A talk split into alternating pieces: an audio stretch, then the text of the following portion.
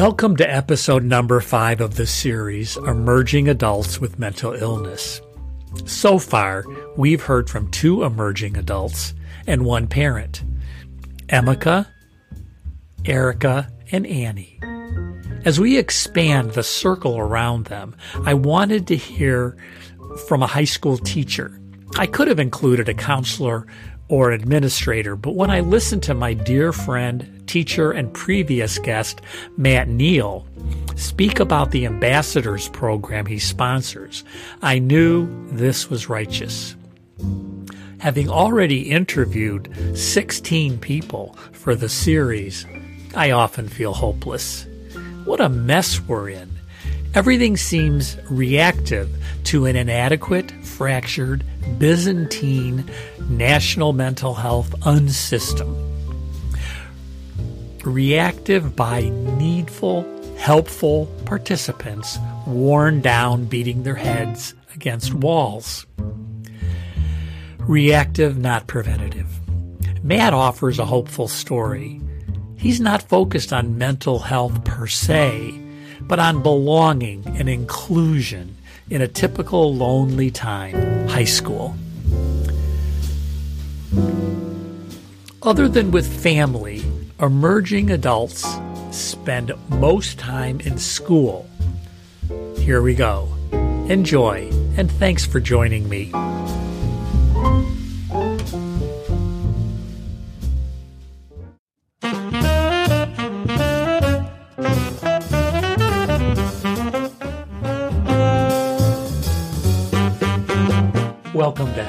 To Health Hats, the podcast. I'm Danny Van Leeuwen, a two legged cisgender old white man of privilege who knows a little bit about a lot of healthcare and a lot about very little. We will listen and learn about what it takes to adjust to life's realities in the awesome circus of healthcare. Let's make some sense of all of this. Thanks for joining me. Danny, great to be here. When did you first realize health was fragile? When my my mother-in-law had cancer and my wife took care of her how challenging that was with her being a caregiver and, and she went to stay with her in Ohio for a while. And then her passing and then also my my father-in-law who was at the time seemed to be super healthy. He was doing burpees in my living room one week and then the next week he was gone. And those moments were just brutal. And i think also my grandfather having heart disease and getting cancer and just his goals with that when i was younger i really realized that too because he wasn't um he wasn't that old in my mind at that time. And still he was a younger guy when he got sick. And I think it's just when you realize when you have loved ones who that happens to, it really makes you realize that how important it is. Yeah. In high school, there's health class, right? And so, do they ever talk about this kind of stuff in those health classes? I'm probably the wrong guy to ask that question because I'm a social studies teacher primarily, but I'm buddies with physical education teachers who primarily teach health. Okay, so um, it's through physical education. Yeah. I would say that's probably the number one way in a high school it's being addressed. Mm-hmm. Um, let me give you the 30 second version, which is I think every state and every school district is totally different. And that it depends on what it almost always depends on, which is do you have a good teacher in that position and do you have good curriculum that they're supposed to be teaching? Uh, mm-hmm. uh, so i do think there's this thing i like to call new age or new wave. Physical education teacher who focuses more on health and more on a holistic approach to health and less on get on the line we're going to climb the ropes.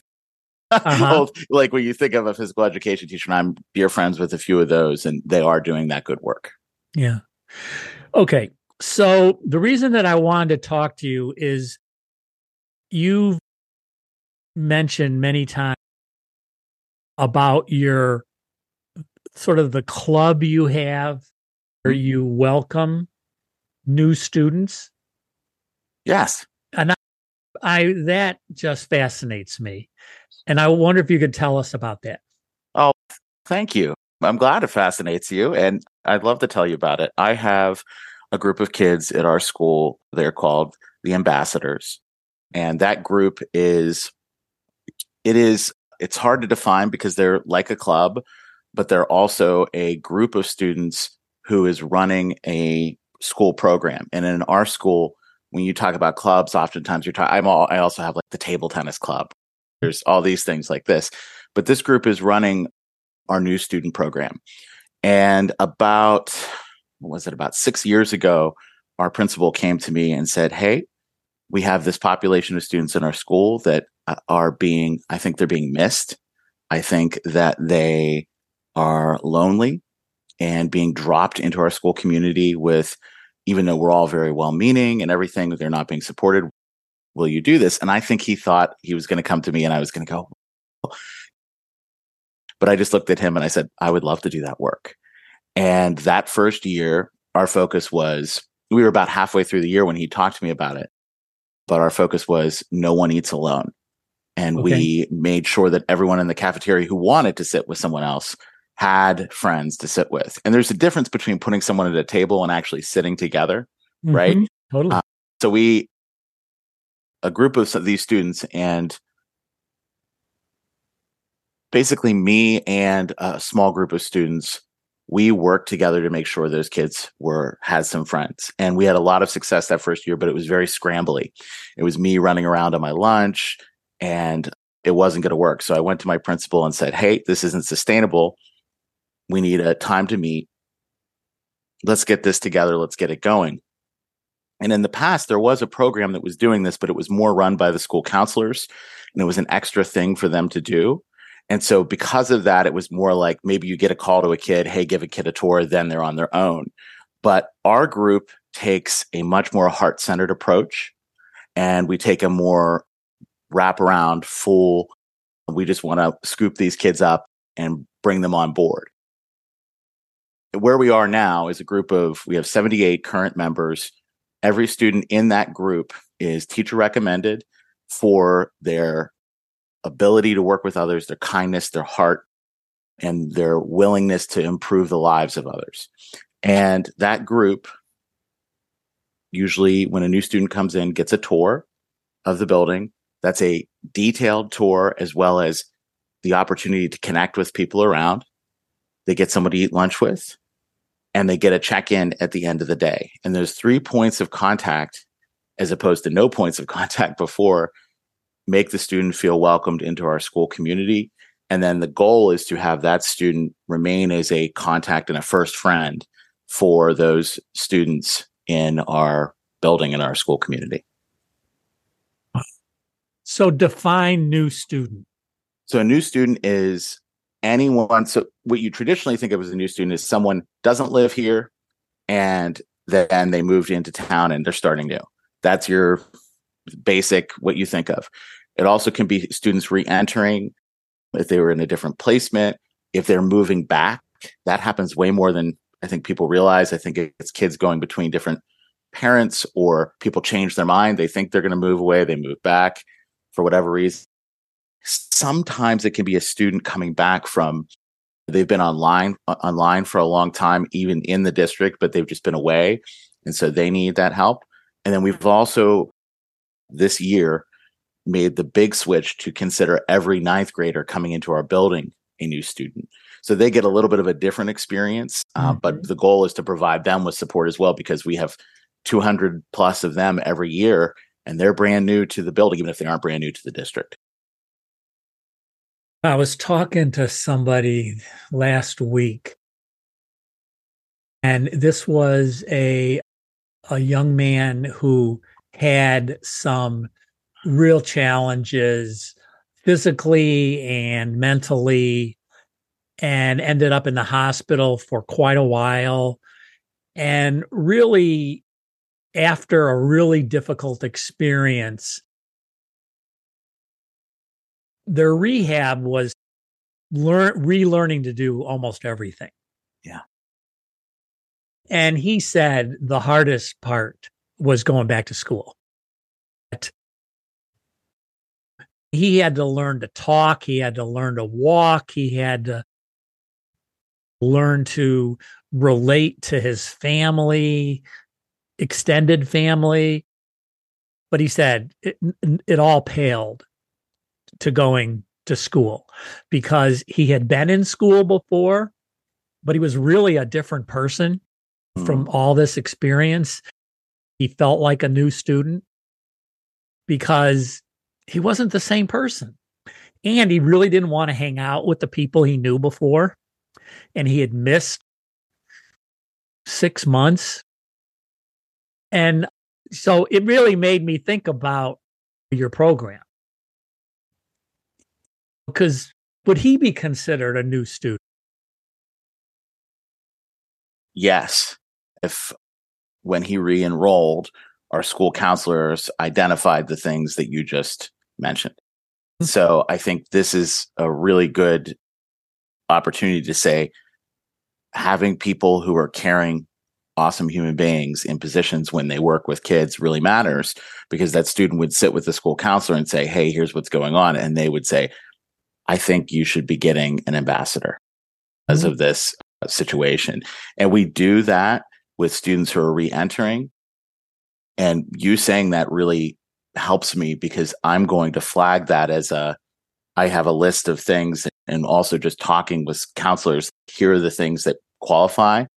And I'm going to add, uh, how would you say, how would you describe that kind of a student?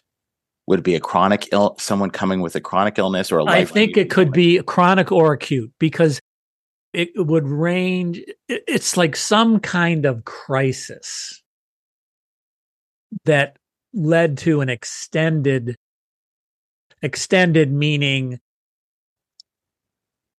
I broke my leg and I was out for a week. This was, I was out for a while. And so that could be somebody who had a serious accident. Um, or you had some kind of breakdown or crisis in their life. It's great. So much in in my work of people managing these kinds of crises, whether they're acute or chronic, is it's terribly lonely. And and often we think about treatment. And it I think the thing that I first heard you talk about this program, I thought this is the first like preventative program. Mm-hmm. It's it's I imagine I I'm totally making this up, but I imagine make it up that some somewhere between five and eighty percent of further deterioration can be prevented by having a table to sit at for lunch. Yeah. I remember in, oh man, I was, I don't know, 18, and I got this job at a Catholic hospital in the laundry room. And a friend of mine got me this job, Kathy. And one of the things that I noticed on my like first like week on the job is there were like tables of doctors, there were tables of nurses, there were tables of housekeepers. And then there was Kathy's table. And it was just the most eclectic group of people. It was like people wanted to sit at Kathy's table because it was so diverse And at that time, my idea of diversity was doctors and nurses and housekeepers and laundry guys. Mm-hmm. Class. Yeah. It was, and it was just fun. And it made the job. So then I'm I'm getting dirty laundry. This was the time when it was throw the laundry down the chute. When I was the guy that emptied the chute and whatever. You're walking around the place and people, mm-hmm. whether they're a doctor or nurse, and I don't know what these people are. Everybody's wearing scrubs. Mm-hmm. And it was just made like this horrible job of dirty laundry like really fun. You're on the team. You're part of the I was part of the team. Right. And, I could and, see you lighting up just talking about it right now. You're yeah. just remembering it. It's this really fun thing. Yeah. It was. yeah. I agree uh, uh, completely with you. I'm boy, that makes me reflect just a little bit on my own lunches the last few years with the pandemic being eating by myself most of the time. That, that right. I'm really missing. I'm really missing that as well. That's wild. Yeah. I will tell you that the work we do when we are successful, we're mostly invisible. Right. So you don't have the kid. And I do think you're saying preventative, right? That preventative aspect. You head stuff off at the pass and that kid is doing really well. And so none of the normal alarms trip that would say mm-hmm. this kid needs an intervention. Now we do stuff like that as well when the student is really needing some extra support. But I just think that what you're saying about, I don't know what it is. It's the human connection thing. It's the, yeah, being more than just your role, but being a person.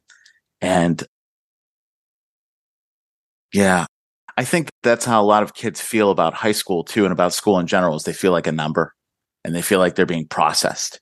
Yeah. And so when you put them, you say, "Hey, we're so happy you're here." It literally is that every student that comes into the building gets brought to me too, because the idea that our principal had was that they should have one adult who welcomes them, who sees every new student, who gets that kind of almost institutional knowledge that here's the whole population. Man, what a gift.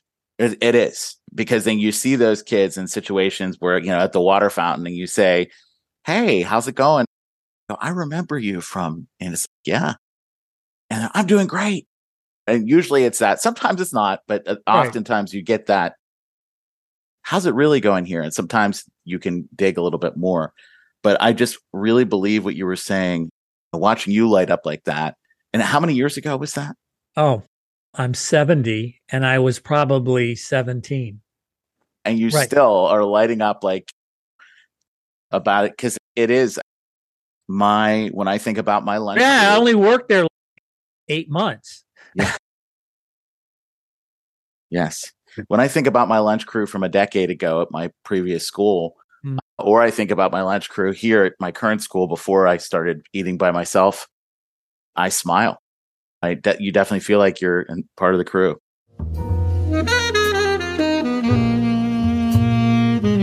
Now, a word about our sponsor, Abridge. Record your healthcare conversations with doctors and other clinicians with Abridge. Push the big pink button and record. Read the transcripts or listen to clips when you get home. Check out the app at abridge.com. A B R I D G E dot com, or download it on the Apple App Store or Google Play Store. Let me know how it went.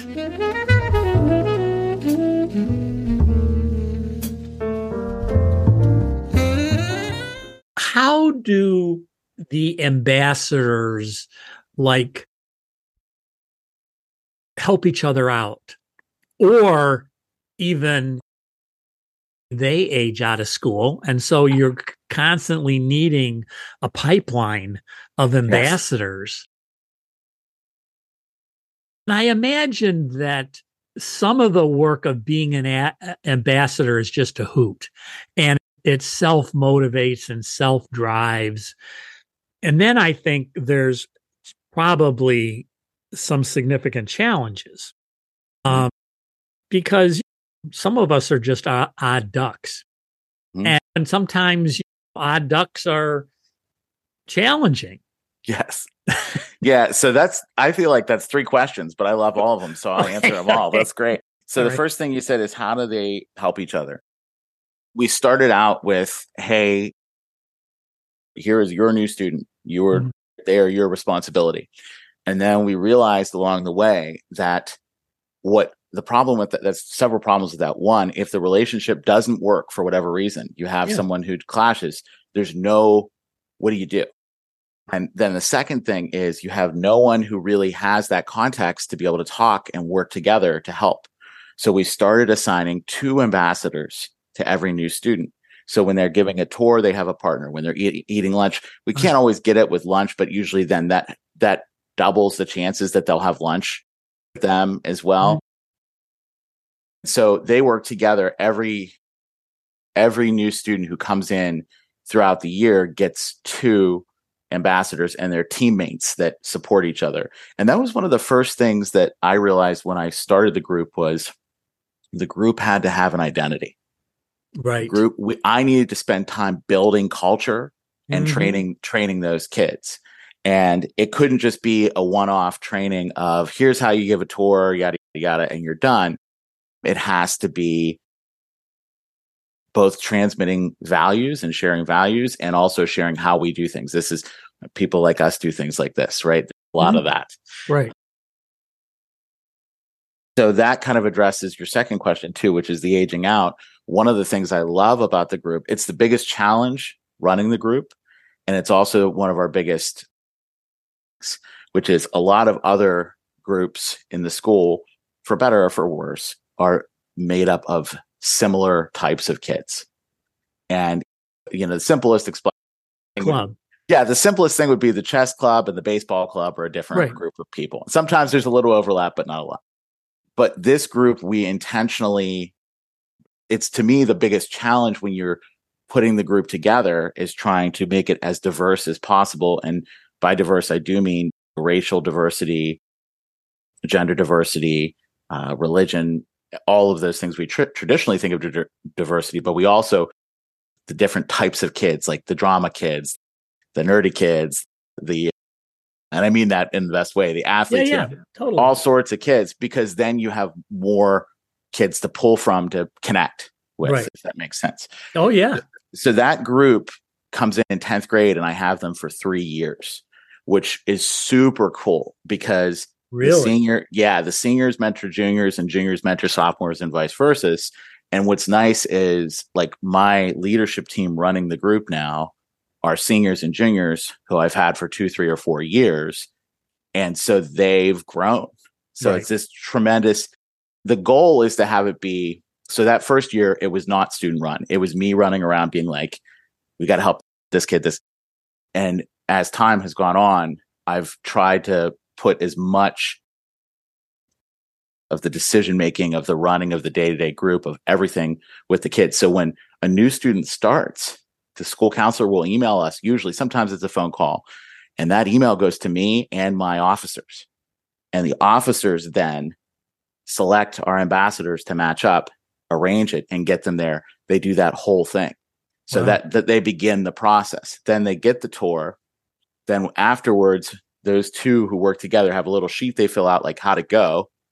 And then that same group a small group follows up with them to see how it so that's a thing. So i would say to answer your challenge question like them aging out it's a great mentorship opportunity for me with those kids which i just right. relish. And i assume that all right away even with the ninth graders as they're meeting them, they're like flagging kids. Ah, this person is is ambassador material, so yes. that the pipeline is primed. Yes, and I've taught ninth grade for 16 years. It's one of the reasons I've continued to do it. Is you're able to see kids really grow yeah. because you know them when they're 14 and you know them when they're 18 and you see that growth. Oh, and yes. I, my current president I think I knew on day two or three of her being in my class in civics class, oh, this she's one of she's one of us. Yeah. Know? And it was because she was just helping everyone around her right. without she I was just like trying to I'm looking over and she's helped three people and I haven't even asked her to do that. And I'm like, oh, you're one of us. That's that's a good thing. And I have a couple this year too where I'm like, oh, this one and that one. That's a really that's a good point, Danny. And then the challenge you said the significant ch- some of them are, can for whatever reason there's a lot some kids don't want help right. or at least they have a rough exterior. And I, to me that's a lot of the art of it is understanding with teenagers they don't they quote unquote don't want to bother them. So that working with them on the difference between being too persistent and being in the kid's face too much and being too laissez-faire right usually the kids if they said oh i don't need any help they go oh okay. They take that very literally and there is no like second or third attempt and i say hey most of these kids think that you're fake friends. So you have to overcome that. No we actually do want to be your friend and it's hard to do. And so i think that's I had a our current treasurer who's a serious athlete dude, nice kid. I think he's a state qualifying pole vaulter. He is someone who, if you're picturing a stereotype of like big man on campus, he would be if you described him. And the kid has a heart of gold and yeah. cares about others and is just this awesome human being. Right. He shared a story last year in a big meeting. We were in the auditorium with everyone. And he said, I think I failed. So for him to admit that, he said, My new student got into a fight. Uh, and everyone couldn't believe that this is what him, but this is him sharing out with a big group. And that moment changed our whole year because everyone realized then he said, What happened? Tell us about it. And he started telling about the story. And here he had done everything. Here's what I tried. Here's what didn't work. But the kid, but you can't, there's no saving. There's only helping. Right. And the kid chose to get into a fight and he can't keep him out of a fight. Right. And so that was a great lesson for him. The humility was incredible. And it just really, so when you have this serious athlete, this popular kid sharing this out, here's my failure. Here's, I feel like I failed. The brand new 10th graders who were in different cliques of students or whatever who are ambassadors go, he's having this issue. And so by sharing that it's okay to say, hey, this didn't go well, how and he was asking for help and they supported him. Oh, gives me goosebumps. Oh, me too. I oh, yeah. tell that story way too much. And he's like, stop telling that story. He'll, he he does let he, I have permission to share that, but he yeah. says it's like, ah, oh, all I did was be honest. I said, but that honesty is what gets oh, us somewhere. It's huge. Yeah. Okay. What should we have talked about that we haven't related to this? I love this question. I'm totally stealing this question from you, by the way. I I really think I'd want to I want to ask you a question at some point, but I want to save that for a minute. Okay. The I think there is a real misunderstanding of how we should be running all of our organizations, but especially our schools, which is we are very focused on the results of standardized tests and standardizing everything. And that standardization is the goal because we want to achieve good outcomes for kids. So we want to standardize certain things and there's a place for it for sure. But I truly believe that we have made a huge mistake in the direction we have taken with education, where we have focused on how can we make these kids fit into the system? Or even if we are adjusting for the kids, it's all about driving those um, metrics and very focused on a lot of buzzwords in education is like well, the data or the does the data support this or whatever and I have seen the data be supported for a lot of different things. A lot of what we already do, a lot of what we, not saying this, we already know what to do. So we need to be, we need to be doing that. And a big part of that to me is the social health of these young people.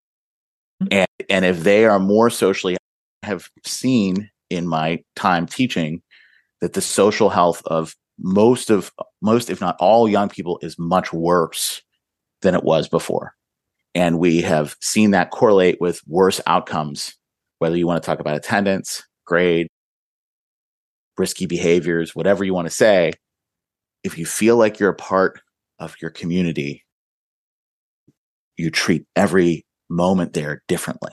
Yeah.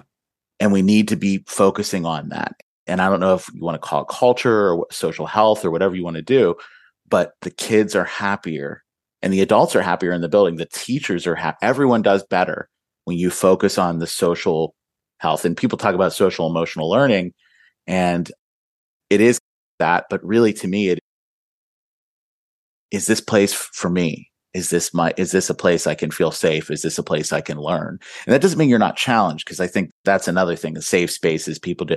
But what it means is, is this place for me? Do I belong here? Do people mm-hmm. see me? And I think we need to be spending a lot more time on that. Yeah.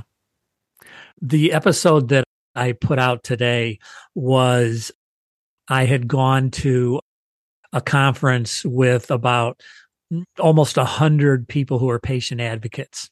Mm. And I interviewed 26 of them wow. and I asked three questions. And one of the questions was, how do you recognize success? in your advocacy. And the two things that they that I heard often was I'm not alone. Maybe it's three things. I'm not alone. I belong and there's hope. And and it's profound. It's so simple. And as you said, you don't need a study. No. To know that those are really important. Yes. I don't care what the evidence shows. We know it's aren't religions based on this stuff.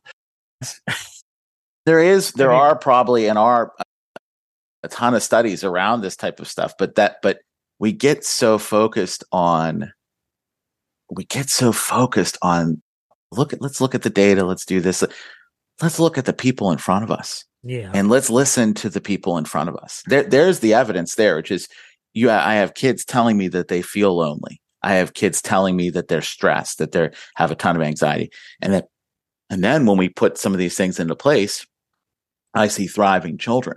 Yeah. And so you want to do more. And to me that's that one of the ties to healthcare is i'm I think all the time about, I know you always, one of the things that, and I'm, I'm sorry if I'm saying this wrong, but saying you're like the captain of your healthcare Yes, team. I don't know if this captain, if this is the right word. No, I've said the CEO, but it doesn't matter. Yeah, the CEO but, of your health. Right. Yeah. And I have felt when I've had healthcare, eh, small things going on in my life, that you're on your own so much. Yeah. And it that is one of the one of the hardest things. And so I do think across disciplines here, we should start to build the capacity and the understanding that this is the thing. Doesn't mean other things aren't also important, but to me, this is the foundation. People being in a community rather than just being individuals alone. It's individuals together, not individuals alone. Yeah. You wanted to ask me something? Yeah, I wanted to say what so you I know you told me a little bit about how this kind of came up for you and it was sticking out to you. Two two questions really. It's like a two-parter. One is how how do you think based on your experiences, I know you've talked to a lot of young people who have different challenges going on what are some things that we could do to help those young people, especially when they're coming into school? Oh, gosh, I think you're doing it.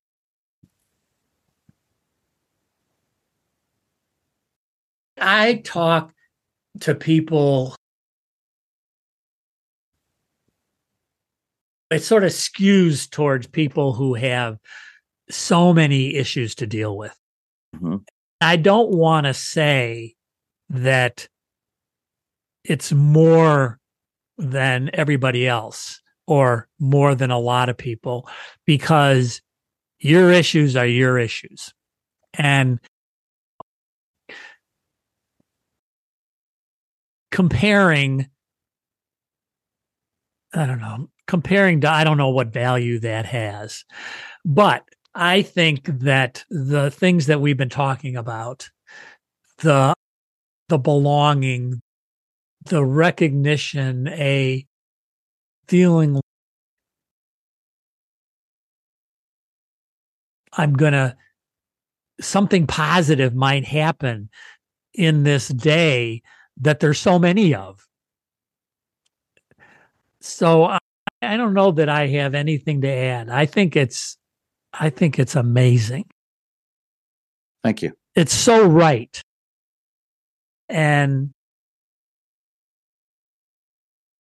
I feel like it's like Kathy's table. It's it is. Um, yeah. So anyway. can I, yeah. I, that's helpful. What you just okay. said helps a ton already. And then uh, this is I'm just asking a follow up here. So I'm going to see 21 young people on Monday. It's Sunday now. We're probably putting this out a different day. Sorry if I messed you up, but it's on, no on worries. I'm no gonna, worries. It'll be a while. It'll be a while. Ahead. Yeah. Uh, so I'm going to see them on Monday. I'm going to see. it's going to be 7:20 in the morning. They're going to be sleepy teenagers mm-hmm. waking up. It, the ages are going to be 15 to 18. Mm-hmm. Um, and those young people, I'm going to be starting the day. And if I wanted, hey, I talked to Danny Health Hats about this. I, I, on, I was on his podcast. We were talking about these different things if there is one thing you wanted me to share with them, and I will share it with them, what would that be? This is such honorable work. What they're doing, it is life critical, life. It has impact for a lifetime. I think I've shared this with you before.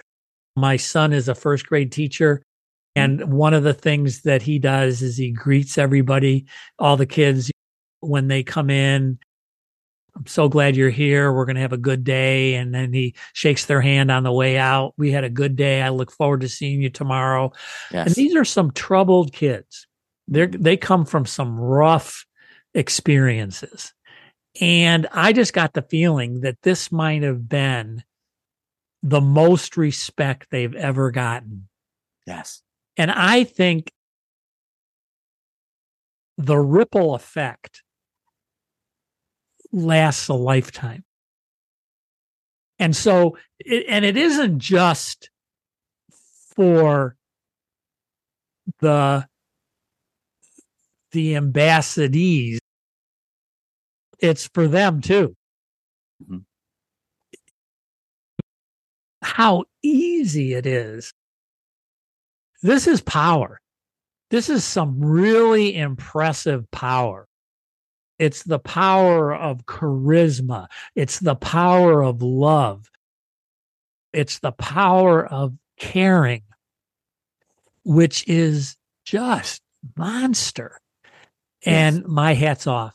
My hat's off. And Thank you. Yeah, it's great that particular thing that you said about it's honorable work, it's life critical work, I don't. This is the thing that I want to say to administrators and to parents, to mm-hmm. people who run schools and they think about what we should be doing in schools.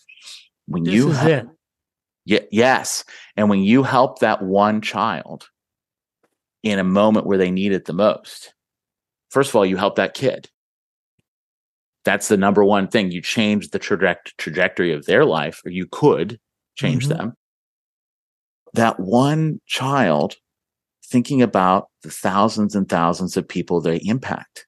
Yeah. And how if you make their day better, if you make their experience better, every negative thing that if they're going down a different path that gets put on every so it's first most importantly for that kid.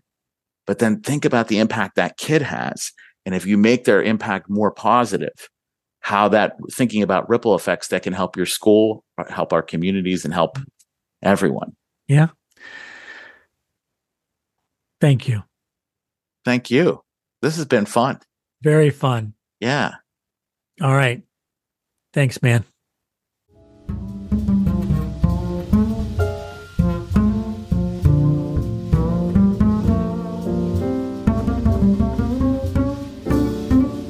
Don't you wish you had Matt as a high school teacher?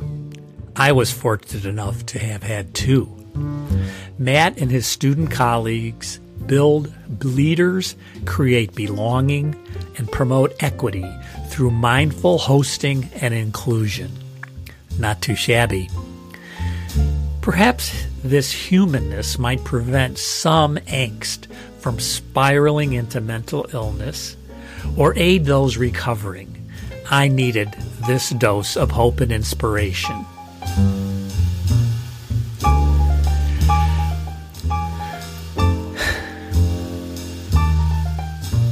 Now for a nugget from the mind. Perhaps of interest to you, I started following Jonathan Haidt, a social psychologist at New York University's School of Business. He has been studying the contributions of social media to the decline of teen mental health, especially teenage women. Read his Atlantic article, The Dangerous Experiment on Teen Girls. So, what's next? Well, next I'll create an episode from my trip to Costa Rica, a nation that welcomes people with disabilities. Then we'll return to our series with a chat with Dr. Bonnie Engelbart, a primary care physician. Here's a clip.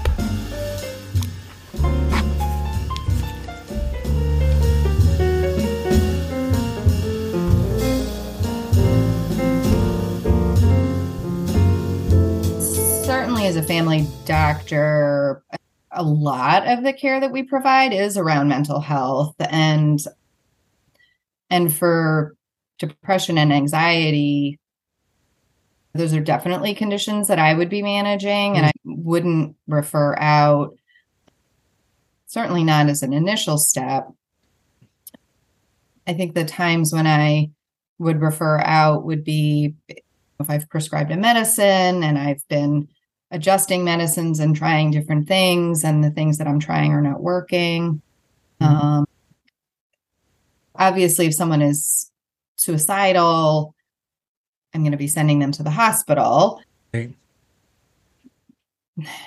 for people with really severe depressive symptoms i often will try to refer but the reality is that there aren't adequate resources and so even with people who have pretty significant illness i'm often the one that's carrying that care for months before they can access mental health care. For things that are a little more complex, like bipolar or schizophrenia, schizoaffective, something like that, we do have what are called e consults. And so I can take a history, do my best job to to ask all the appropriate questions and then share that chart with a psychiatrist electronically. Mm. They'll review the history that I've collected, and within a week, they'll get back to me with recommendations about medications. I host, write, engineer, and produce Health Hats, the podcast. Kayla Nelson provides website and social media consultation and manages dissemination. Joey Van Leeuwen supplies musical support, especially for the podcast intro and outro. I play bari sax on some episodes alone or with the Lechuga Fresca Latin Band.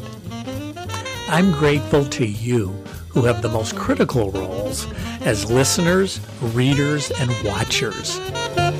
See the show notes, previous podcasts, and other resources through my website, www.health-hats.com, and my YouTube channel, D-V-A-N-L-E-E-U.